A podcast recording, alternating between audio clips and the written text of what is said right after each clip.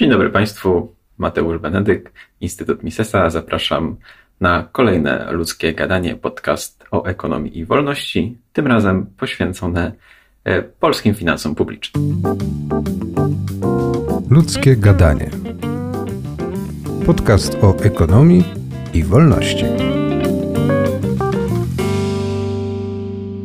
Chciałbym dzisiaj z Państwem podzielić się kilkoma spostrzeżeniami na temat kondycji polskich finansów publicznych i temu, jakich reform ten obszar e, naszej rzeczywistości gospodarczej potrzebuje. Dzisiaj wyjątkowo bez żadnego gościa. Swoje przemyślenia spróbuję Państwu e, więźle przedstawić, które tego tematu dotyczą. Temat jest oczywiście aktualny, ponieważ obligacje skarbowe emitowane przez polski rząd e, biją rekordy rentowności. Za te obligacje płaci się już około 7%. E, w szczytowym momencie było to i powyżej 8%, a zdaje się, że nawet do 9% dochodziło, podczas gdy jeszcze 2-3 lata temu można było zadłużać się e, na przykład na 2-3% i wydawało się, że tak już zawsze będzie. Tymczasem obecny kryzys inflacyjny i nadchodzące spowolnienie gospodarcze pokazały, że e, wcale zadłużenie nie zawsze będzie tanie e, i nie można mieć nadziei na to, że drukowanie pieniędzy przez banki centralne i system bankowy nie będzie miało żadnych konsekwencji. E, o tym już Państwu wielokrotnie mówiliśmy, więc e, nie będę tutaj powtarzał tego, co, o czym mówiliśmy na przykład w podcastach z Arkadiuszem Sieroniem czy z Przemysławem Rabką. Zamiast tego chciałbym powiedzieć stricte co nieco o finansach publicznych, czyli o tym, jak kształtowane są wydatki i dochody polskiego systemu finansów publicznych. I ten system generalnie składa się z różnych części, tak, bo mamy budżet centralny, który jest, powiedzmy, powinien być największą częścią tych finansów publicznych. Oprócz tego mamy budżety ubezpieczeń społecznych, Fundusz Ubezpieczeń Społecznych, Narodowy Fundusz e, Zdrowia, no i mamy budżety samorządów i do tego pozostają wszelkiego rodzaju jakieś mniejsze jednostki, na przykład fundusze celowe, o których jeszcze powiemy sobie nieco więcej. I co kilka miesięcy dowiadujemy się, jaki jest ten stan finansów publicznych, jak to w najbliższej przyszłości było oraz raz do roku rząd prezentuje takie prognozy na najbliższe kilka lat w ramach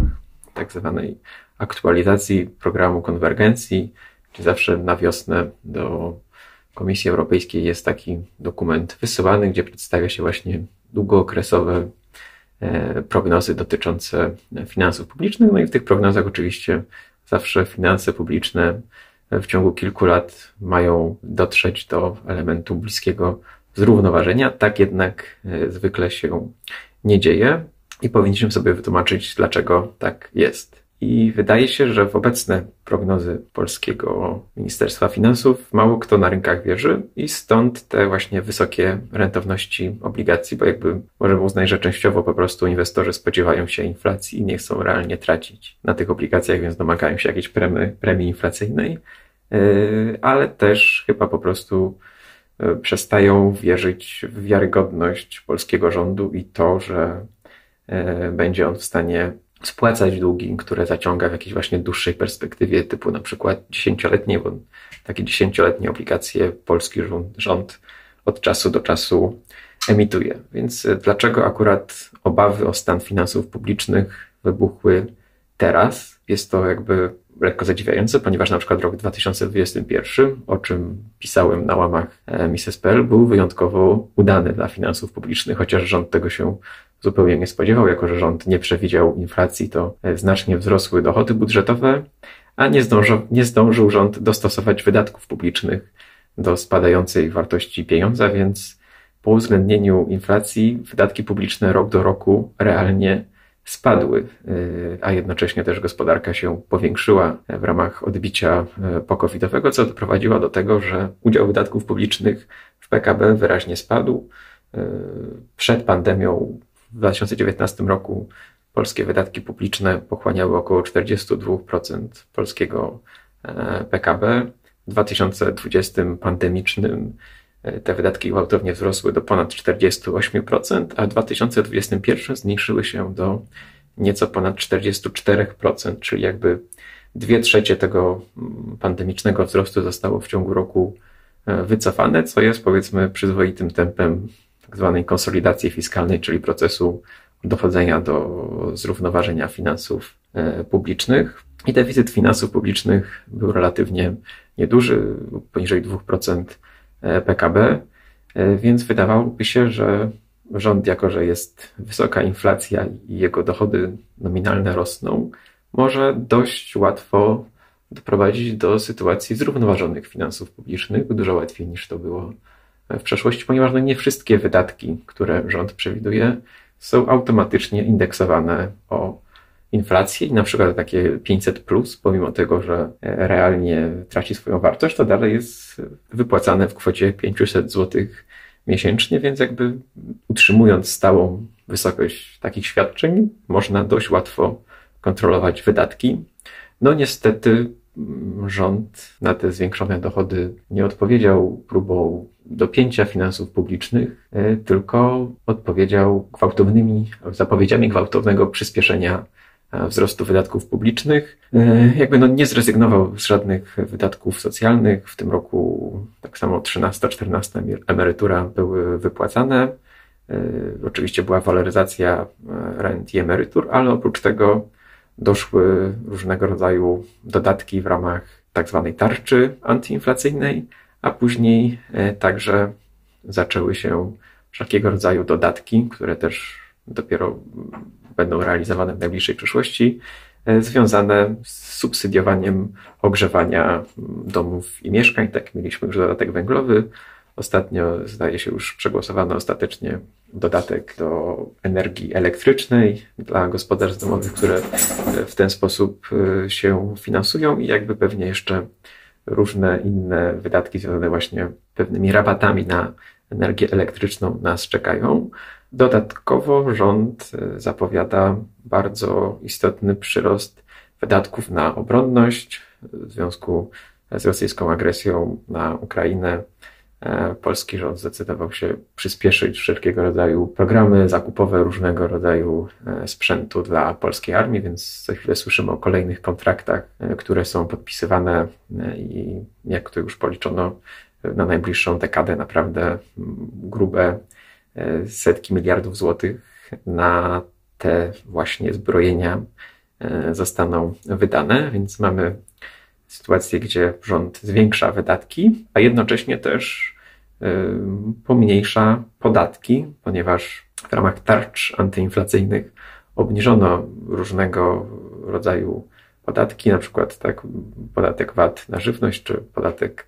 e, VAT na paliwa. E, zdaje się, że, że też mm, zawieszono na jakiś czas akcyzę na energię elektryczną. Być może część z tych obniżek podatków będzie musiała zostać cofnięta na początku przyszłego roku, bo powiedzmy Unia Europejska nie zgadza się na to, żeby na przykład paliwa były opodatkowane niższą stawką e, VAT, ale na przykład na żywność zdaje się, że będzie można taką niższą stawkę VAT utrzymać, a ponadto zaszła istotna obniżka podatku od dochodów osób fizycznych, czyli podatku e, PIT, i obecnie ta stawka wynosi 12% i było to oczywiście związane ze sprzątaniem bałaganu po nieudanych reformach e, tak zwanego Nowego Ładu, po których poprzedni minister finansów pożegnał się ze swoim stanowiskiem. E, i żeby w ciągu roku podatkowego te wszystkie błędy naprawić, nie da się zrobić tego inaczej niż obniżając podatki, tak bo w ciągu roku e, według polskiego prawodawstwa tego podatku dochodowego zwiększać nie można, e, więc tym samym mamy do czynienia z działaniami, które z jednej strony zwiększają wydatki, z drugiej strony zmniejszają przychody podatkowe, czy dochody podatkowe, w zasadzie, żeby być bardziej ścisłym, jeśli chodzi o tę terminologię finansów publicznych, co razem sprawia, że oczywiście możemy oczekiwać zwiększonych deficytów finansów publicznych. Natomiast jeśli patrzymy na to, jak te wydatki i dochody publiczne są zbierane w tym roku, to na razie jeszcze nie widzimy żadnych problemów, pomimo tego, że część z tych wydatków już została zrealizowana. Niestety dane o wydatkach i dochodach publicznych otrzymujemy zwykle z kilkumiesięcznym opóźnieniem i dopiero co poznaliśmy jakby pełne podsumowanie za drugi kwartał tego roku, czyli wiemy jakby co się działo do czerwca. Takie dane regularnie właśnie co kwartał publikuje e, Eurostat, ale no, końcowe dane tego, jak wygląda, wyglądał deficyt finansów publicznych, e, będziemy znać dopiero w maju przyszłego roku, jak, jak będzie e, za cały rok, więc niestety to opóźnienie jest znaczne. I tak tylko, żeby Państwu powiedzieć, to przez pierwsze dwa kwartały 2022 roku polskie finanse publiczne były w zasadzie zrównoważone. Dochody, jak i wydatki rosły w bardzo podobnym tempie e, i generalnie deficyt finansów publicznych za te dwa kwartały to jest tam około 6 miliardów złotych, e, czyli jest to no, jakieś no, 0,2% PKB, czyli jakby dużo mniej niż e, w prognozach Ministerstwa Finansów, które mówiły o deficycie finansów publicznych rzędu 4 czy, czy, czy, czy między 4 a 5% PKB. Miesięczne dane mamy z budżetu centralnego i mamy na przykład Zakładu Ubezpieczeń Społecznych. Te dane wskazują, że dalej do jakiegoś bardzo istotnego wzrostu wydatków nie doszło. To znaczy,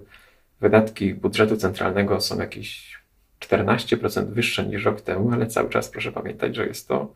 wzrost poniżej inflacji, a jakby nominalne PKB, czyli to ile wydatków e, na dobra finalne przybędzie w gospodarce w tym roku, to zapewne będzie e, wielkość zbliżona do 20%, więc żeby e, jakby, żeby, żebyśmy mieli do czynienia z jakimś przyspieszeniem wydatków względem tego, jak rośnie prywatna część gospodarki, no to te wydatki publiczne musiałyby rosnąć właśnie w tempie powyżej 20% PKB. Nie wydaje się, żeby tak na razie było jak mówiłem, wydatki rządu centralnego wzrosły około 14%, jeśli się patrzy na wrzesień, za który w momencie nagrywania mamy tutaj najnowsze dane. Jeśli chodzi o wydatki Funduszu Ubezpieczeń Społecznych e, nadzorowane przez Zakład Ubezpieczeń Społecznych, to wydatki te wzrosły o 8% e, rok do roku, więc dużo poniżej e, obecnej stopy inflacji. To są dane za wrzesień. No i jakby jednocześnie ZUS chwali się tym, że ma rekordowo duże pokrycie tych wydatków z Funduszu Ubezpieczeń Społecznych składkami, bo cały czas jeszcze rośnie zatrudnienie, zwłaszcza wśród cudzoziemców. Już mamy mniej więcej milion osób zatrudnionych, y, płacących składki na ubezpieczenia społeczne, które pochodzą z innych krajów niż y, Polska, więc jakby na razie jeszcze tej katastrofy nie widać. Natomiast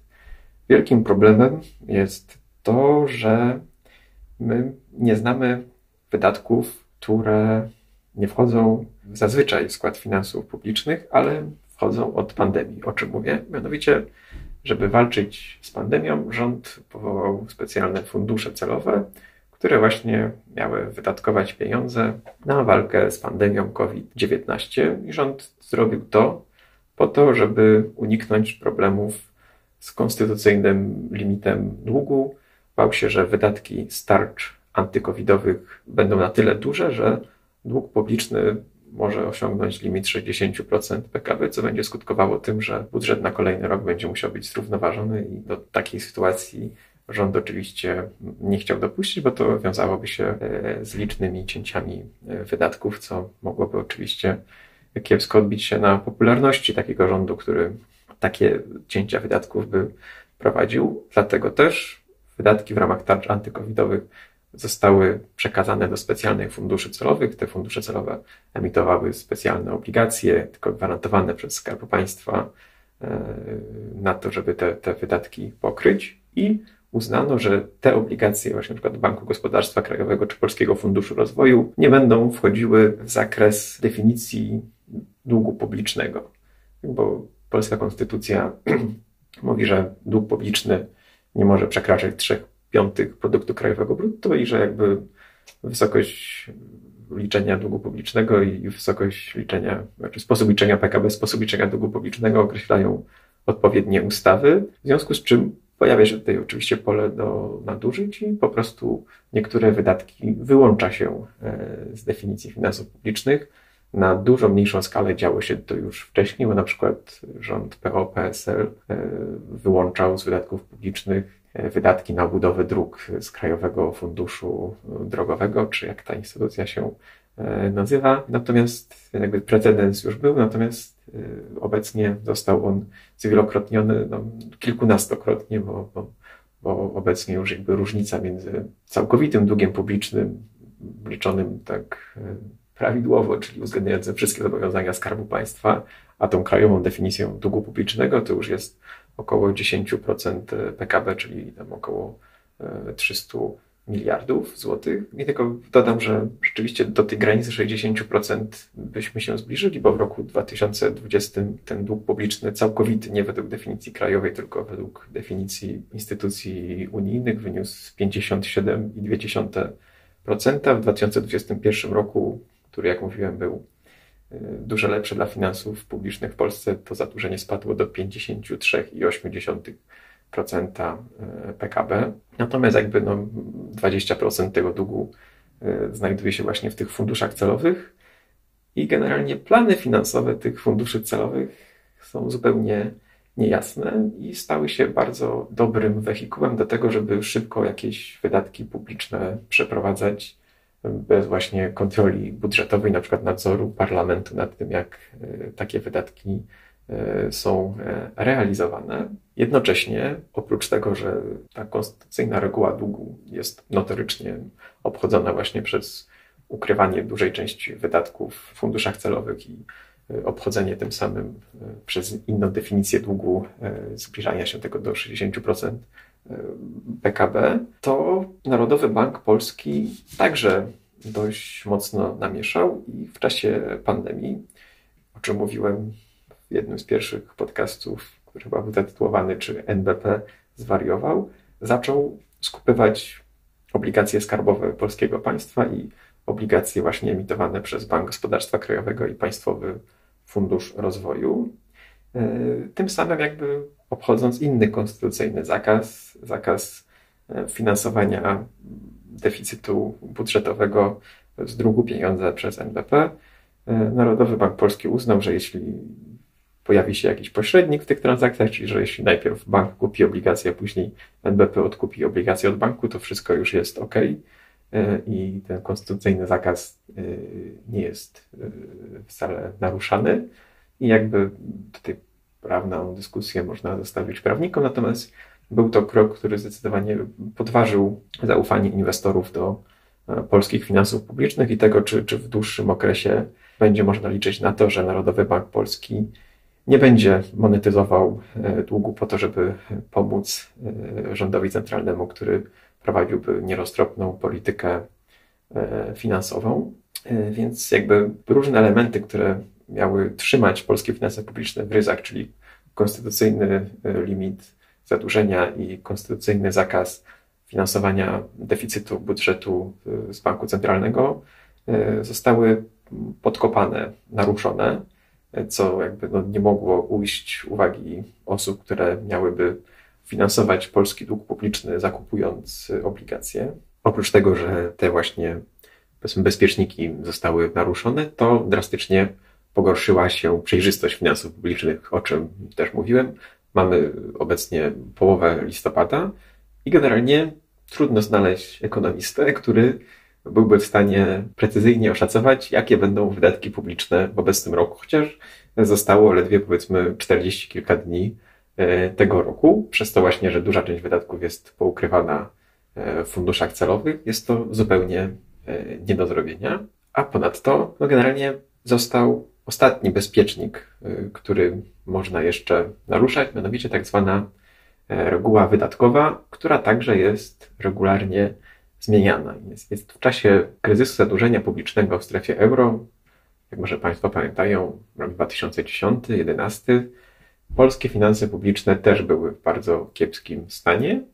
I wtedy y, jeszcze za ministra y, Rostowskiego wprowadzono tak zwaną stabilizującą regułę wydatkową. I ta reguła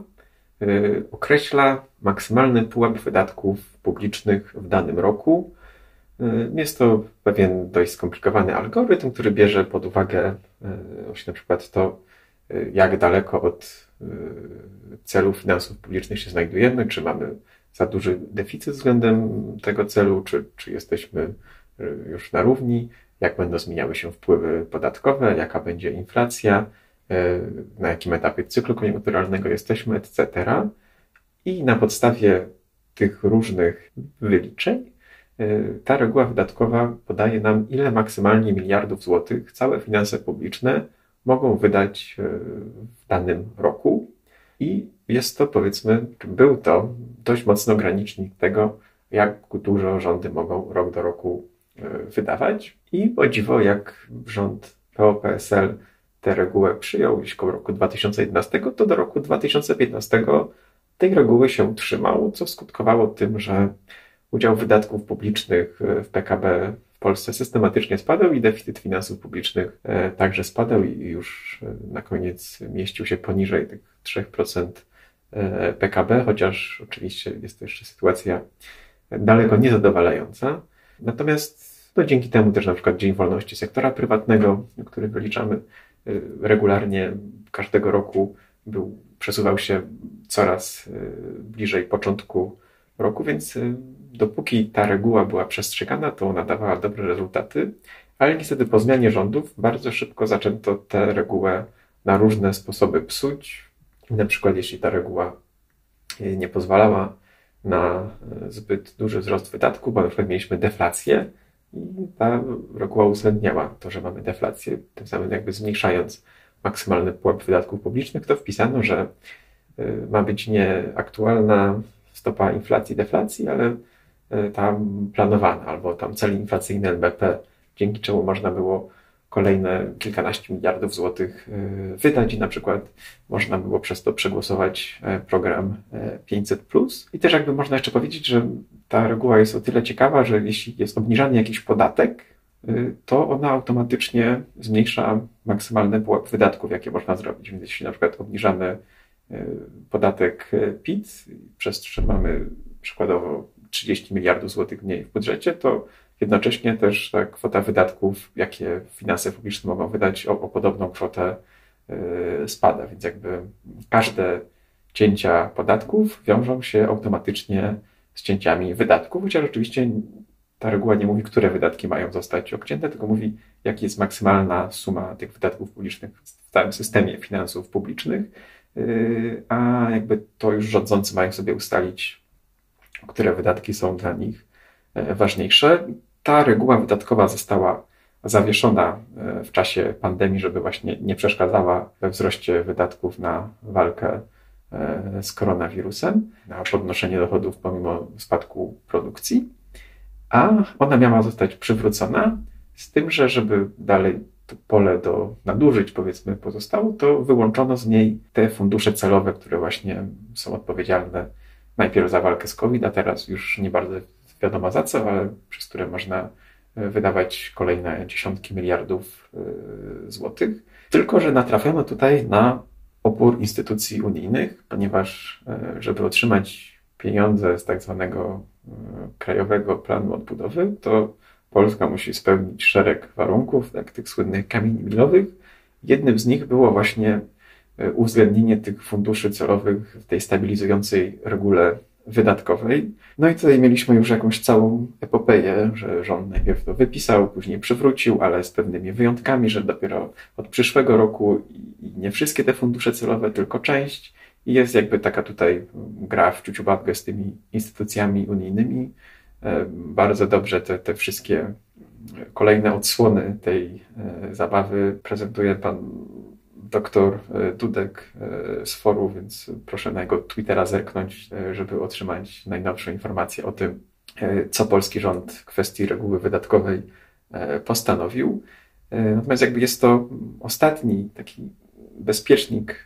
polskich finansów publicznych, który jeszcze jakoś istnieje. Natomiast też ciągle się przy nim majstruje i ciągle nie możemy się doczekać, żeby on po prostu w pełni normalnie obowiązywał e, po tym pandemicznym no, zawieszeniu. Więc e, nie ma się co dziwić, że rentowności polskich obligacji e, szybują do góry i są tak wysokie jak obecne, tak? Bo przypomnijmy sobie, te różne punkty, które mówiłem, tak? Obchodzenie konstytucyjnego limitu długu przez niewrzucanie do krajowej definicji długu długu emitowanego przez Polski Fundusz Rozwoju i Bank Gospodarstwa Krajowego na potrzeby funduszy celowych e, na walkę e, z COVID-19. Obchodzenie przez Narodowy Bank Polski zakazu finansowania deficytu z budżetu państwa. Zmniejszenie przejrzystości finansów publicznych poprzez wypychanie dużej części wydatków właśnie do funduszy celowych, których planów finansowych e, generalnie nie zna nikt chyba, bo w maju nawet y, śmiano się, że minister finansów nie wie, jakie są plany finansowe właśnie tych funduszy celowych związanych, y, zobowiązanych do walki z pandemią. Y, też oczywiście jest charakterystyczne dla instytucji biurokratycznych, że jak już coś raz powstało, to oczywiście jest używane do kolejnych celi, nawet jeśli sama pandemia się skończyła i obecnie nie stanowi już takiego zagrożenia, jak było to wcześniej. I w końcu majstrowanie przy e, regule wydatkowej, która ma zapewnić jakąś długoterminową stabilność e, finansów publicznych i ma jakby ograniczać e, zapędy polityków do tego, żeby właśnie na przykład w roku wyborczym bardzo poluzować pasa i wydać wyjątkowo dużo na to, żeby kupić sobie co nieco głosów. Więc jako, że te wszystkie jakieś instytucjonalne bezpieczniki okazują się krok po kroku niewystarczające, to mamy taką właśnie, taką kiepską ocenę wiarygodności polskiego systemu finansów publicznych. I wydaje mi się, że w tej sytuacji jedynym rozsądnym rozwiązaniem byłaby gruntowna odbudowa zaufania polskiego systemu finansów publicznych poprzez przyjęcie bardzo jasnej i bardzo silnie ograniczającej rządy reguły wydatkowej i trzymanie się jej przez kilka lat i też pokazanie bardzo jaśnej ścieżki dochodzenia do momentu zrównoważonych finansów publicznych, nie gdzieś w horyzoncie tam pięciu czy, czy dziesięciu lat, tylko w ciągu no, dwóch, trzech lat, tak, żeby to stało się jak najszybciej. I jakby oczywiście można powiedzieć, że generalnie kiedy by się ktoś mnie nie zapytał, co radzę w kwestii polityki fiskalnej, to zawsze mówię żeby ciąć wydatki, ale no, wydaje mi się, że obecnie jesteśmy w takiej sytuacji, kiedy to cięcie wydatków jest powiedzmy wyjątkowo tanie. Te wszystkie argumenty, które zwykle przeciwko cięciu wydatków publicznych można podnosić, w tej sytuacji wydają się dużo mniej trafne. E, dlaczego tak jest? Ponieważ jakby szybka implementacja radykalnego planu ograniczenia wydatków publicznych dzisiaj doprowadziłaby do tego, że kwoty wydatków publicznych spadłyby jeszcze bardziej. Na czym to polega? E, jeśli rząd rzeczywiście taki plan naprawy finansów publicznych by przedstawił, który zyskałby poparcie w parlamencie, to można by e, domniemywać, że inwestorzy zaczną dużo taniej wyceniać polski dług i zaczną dużo chętniej w niego inwestować, więc to wiązałoby się a ze spadkiem rentowności polskich obligacji i B e, z umocnieniem się złotego względem innych walut. I te dwa efekty doprowadzą do tego, że wydatki publiczne spadną jeszcze bardziej, ponieważ część polskiego długu jest e, denominowana w walutach obcych, więc jakby obsługa tego długu będzie tańsza, jeśli złotówka się umocni, a ponadto refinansowanie długu, który już istnieje, będzie tańsze niż to obecnie uwzględniamy w prognozach, jeśli rentowności obligacji e, spadną. Więc im szybciej taki plan byśmy wprowadzili, tym szybciej wygenerujemy pewne dodatkowe oszczędności, które wtedy właśnie na przykład politycy będą mogli sobie wydać na jakieś inne cele. Powiedzą, a wydajemy 10 miliardów mniej niż mieliśmy, jesteśmy lepsi niż, niż prognozy budżetowe to pokazują, no to możemy wydać na jedno z naszych e, ulubionych e, celi. Więc jakby im szybciej taką dyscyplinę finansów publicznych byśmy dzisiaj wprowadzili, e, tym szybciej okazałoby się, że istnieje dodatkowe miejsce na, na, podnoszenie wydatków publicznych, dość paradoksalnie, oczywiście w dużo mniejszym stopniu niż to ma miejsce obecnie, ale takie, że tak powiem, niespodzianki związane z tym, że wydatki są mniejsze niż planowaliśmy, pojawiłyby się bardzo szybko, a ponadto taka dyscyplina finansów publicznych mogłaby w końcu odblokować kiepski stan inwestycji prywatnych w Polsce, dzięki czemu, pomimo tego, że mamy raczej ogólnoświatowe spowolnienie gospodarcze, to inwestycje prywatne mogłyby zacząć e, w Polsce odbijać dużo szybciej niż w innych krajach. E, jeśli może czytali Państwo raport mój i Arkadiusza Sierania na temat tego, jakich reform potrzebują, jakich reform potrzebuje polska gospodarka, no to tam wskazywaliśmy w rozdziale finansach publicznych na przykład na badania, które wskazują na to, że jeśli programy naprawy finansów publicznych opierają się na cięciach wydatków, a nie na podnoszeniu podatków, to bardzo szybko odbijają inwestycje prywatne i osiągamy wyższy rozwój gospodarczy dość e, szybko. Więc taka dyscyplina finansów publicznych dzisiaj sprawiłaby, że szybko byśmy wrócili do ścieżki dynamicznego rozwoju, co oczywiście też poprawiłoby dalej sytuację budżetu i sprawiłoby, że znowu politycy mogliby więcej e, wydawać na przekupywanie tych wyborców, którzy akurat z jakichś powodów są uważani za e, wartych wsparcia w danym momencie. I oczywiście taka dyscyplina finansów publicznych oznacza ustalenie pewnych priorytetów. Jeśli na przykład uważamy, że w obliczu zagrożenia rosyjskiego chcemy zwiększać wydatki na obronność, no to musimy zmniejszyć albo spowolnić wzrost wydatków e, w innych miejscach, ale jakby dalej możliwe jest finansowanie, przeznaczanie 3% PKB na armię, jeśli całkowite wydatki publiczne wynoszą na przykład 40% PKB. Nic tutaj matematycznie trudnego nie ma, żeby te dwie liczby zbilansować. Oczywiście e, oznacza to konieczne cięcia e, w innych miejscach, czy dopuszczenie większej roli wydatków prywatnych w niektórych sektorach, nie wiem, powiedzmy służba zdrowia, edukacja e, czy, czy inne. Natomiast jak najbardziej funkcjonowanie wydatków publicznych i z większymi wydatkami e, na zbrojenia i z dyscypliną finansów publicznych jest możliwe. I też jakby w tym kontekście warto pewnie patrzeć na to, czy stan finansów publicznych i jakby właśnie rentowność polskich obligacji też nie jest elementem pewnego budowania e, bezpieczeństwa państwa, jeśli się patrzy na ten problem z tego punktu widzenia, ponieważ jeśli jakieś państwo jest oceniane jako wiarygodne i może się e, tanio zadłużać, ma na przykład niski dług publiczny, zrównoważone finanse publiczne, to wtedy w jakiejś właśnie e, ryzykownej sytuacji jest w stanie dużo szybciej działać i na przykład nagle wyemitować 100 miliardów złotych dodatkowych obligacji, które zostaną przeznaczone na bardzo szybką modernizację wojska. Więc jakby to, jak szybko jesteśmy w stanie pozyskiwać środki, jest też elementem jakby utrzymywania suwerenności państwowej. Tak? Obecnie Ukraina nie jest w stanie finansować się e, na rynkach zagranicznych, musi liczyć na pomoc innych rządów, tak? przez co są cały czas toczone różne trudne negocjacje, czy to z instytucjami unijnymi, czy z Międzynarodowym Funduszem Walutowym, e, czy ze Stanami Zjednoczonymi, po to, żeby finansować istnienie państwa ukraińskiego. Im, lep, im lepszym stanie byłyby polskie finanse publiczne, E, im mniej już dzisiaj mielibyśmy długu, tym jakby tym łatwiej sytuacji kryzysowej e, ustrzec się właśnie takiej zależności od jakichś e, zewnętrznych aktorów. Więc jakby trzeba też patrzeć na to z tej strony, jeśli akurat komuś na przykład bardzo zależy na tak zwanym bezpieczeństwie narodowym. Można też jeszcze powiedzieć, że generalnie finanse publiczne w Polsce cierpią raczej na niską jakość wydatków, które są przeprowadzane.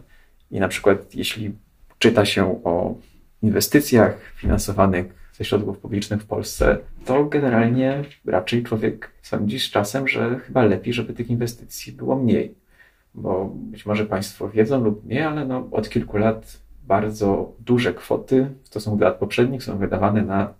inwestycje kolejowe. Z tym, że jest taki problem, że po pierwsze PKP nie jest w stanie obsłużyć tak wielu inwestycji i są regularne opóźnienia, bo się okazuje, że na przykład wykonawcy dostają e, projekty, które są niezgodne z rzeczywistością, że gdzieś pojawiają się kolizje z jakimiś sieciami, które były nieujawnione w projekcie, etc., etc., przez co na przykład faza projektowania czy zmiany projektów e,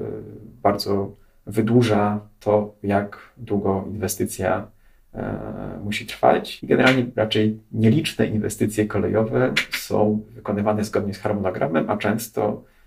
te inwestycje na przykład trwają trwać dwa lata, trwają lat pięć czy sześć i jest to swego rodzaju normą, a ponadto takie inwestycje bardzo często nie przynoszą skutków, które miałyby przynosić, bo na przykład jakaś trasa po remoncie, owszem, na przykład pociągi mogą tam jeździć z większą prędkością, załóżmy powiedzmy 180 km na godzinę, ale jakby przepustowość całej linii nie wzrasta, bo na przykład, żeby właśnie uprościć projekt i żeby wydać te pieniądze, które są gotowe do wydania, to na przykład nie uwzględniono jakichś wszystkich potrzebnych mijanek czy innych, y, powiedzmy, takich technicznych rozwiązań, które by sprawiały, że oprócz właśnie powiedzmy ruchu dalekobieżnego, takiego szybkiego, mógłby, mógłby być też prowadzony w dużej skali ruch lokalny, który zatrzymuje się na większej liczbie stacji, jest możliwość przepuszczania tych szybszych pociągów, etc. To samo jest niestety z przewozami towarowymi. Raczej powstają kolejne mapy, które pokazują, jak po modernizacji linii y, zmniejsza się właśnie na przykład przepustowość dla pociągów towarowych czy dla pociągów pasażerskich, więc chociaż powiedzmy techniczny stan torów, które zostają, może się poprawić, to użyteczność całego odcinka linii kolejowej niekoniecznie rośnie. I tak samo już powiedzmy inwestycje drogowe, które są obecnie dzisiaj w Polsce prowadzone, no to już często łączą tereny o niskiej gęstości zaludnienia. Jeśli ktoś uważa, że e, złączenia Białego Stoku, e, Lublina i Rzeszowa będzie wygenerowany jakiś duży rozwój gospodarczy, to oczywiście może tak uważać, ale no, takie drogi są raczej pewnym dobrem konsumpcyjnym. One oczywiście okolicznej ludności ułatwiają e, dostęp, czy, czy, czy ułatwiają turystom dojazd do tych miejsc. Natomiast no, one jakoś nieszczególnie przyłożą się do wielkiego rozwoju gospodarczego tych ziem. To na przykład można powiedzieć, że województwo śląskie ma bardzo duży dostęp do infrastruktury drogowej. Mamy autostrad A4 i A1 i różne jeszcze drogi ekspresowe, a ze spisów powszechnych wynika, że właśnie aglomeracja czy konurbacja śląska bardzo szybko się wyludnia, więc jakby widać, że e, samo istnienie infrastruktury magicznie rozwoju gospodarczego nie zapewnia, jest to dużo bardziej złożony proces, więc generalnie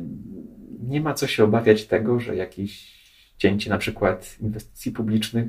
źle się odbija na koniunkturze gospodarczej. Raczej można mieć nadzieję na to, że ułatwi to inwestycje prywatne, które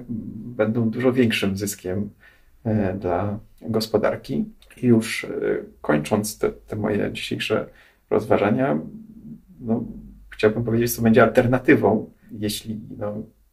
rząd nie pójdzie tą stroną, którą wskazałem, czyli nie przedstawi wiarygodnego planu naprawy finansów publicznych i szybkiego dochodzenia do zrównoważenia tychże finansów. No generalnie będzie mieć coraz większy zamęt i coraz większe obchodzenie e, przepisów e, jakby kolejne modyfikacje, czy to reguły wydatkowej, czy upychania e, wydatków w funduszach celowych, bądź tworzenie jeszcze kolejnych, których akurat jeszcze ta reguła nie obejmie i kolejna jakby zabawa w ciuciu babkę w to, żeby w następnym roku już je uwzględnić albo uznać, że część wydatków jest związana z obronnością, przez to nie powinny się liczyć, etc., etc będzie chaos i ciągłe zwiększanie wydatków publicznych ponad miarę, e, ponad to, co, co, co, co jakby polski budżet jest w stanie obsłużyć będzie niebezpieczna gra e, z kryzysem finansów publicznych. Oczywiście niekoniecznie od razu musimy przejść scenariusz grecki, ale no, możemy się obudzić w pewnym miejscu z tym, że polskie obligacje skarbowe będą e, trwale bardzo wysoko rentowne że złotówka będzie trwale e, słaba i generalnie nastrój inwestorów zagranicznych względem Polski będzie dużo gorszy, co przełoży się na to, że rozwój gospodarczy w Polsce będzie dużo słabszy, a na przykład przy zmianie władzy, e, żeby z tej sytuacji wyjść, nowe władze oddadzą jeszcze większą część kompetencji fiskalnych Unii Europejskiej po to, żeby być finansowany z jakiegoś wspólnego europejskiego długu, który wtedy byłby niżej oprocentowany, co byłoby oczywiście też niekorzystne dla tych wszystkich państw, które jakąś dyscyplinę finansów publicznych prezentują i jakby no, byłoby kolejnym gwoździem do trumny europejskiej gospodarki i jej konkurencyjności. Dlatego raczej miejmy nadzieję na to, że cięcia wydatków